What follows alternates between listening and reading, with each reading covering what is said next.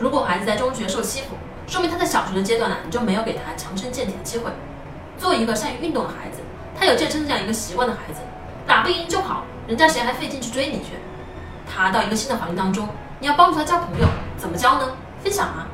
你给他带点吃的，拿出来大家分享。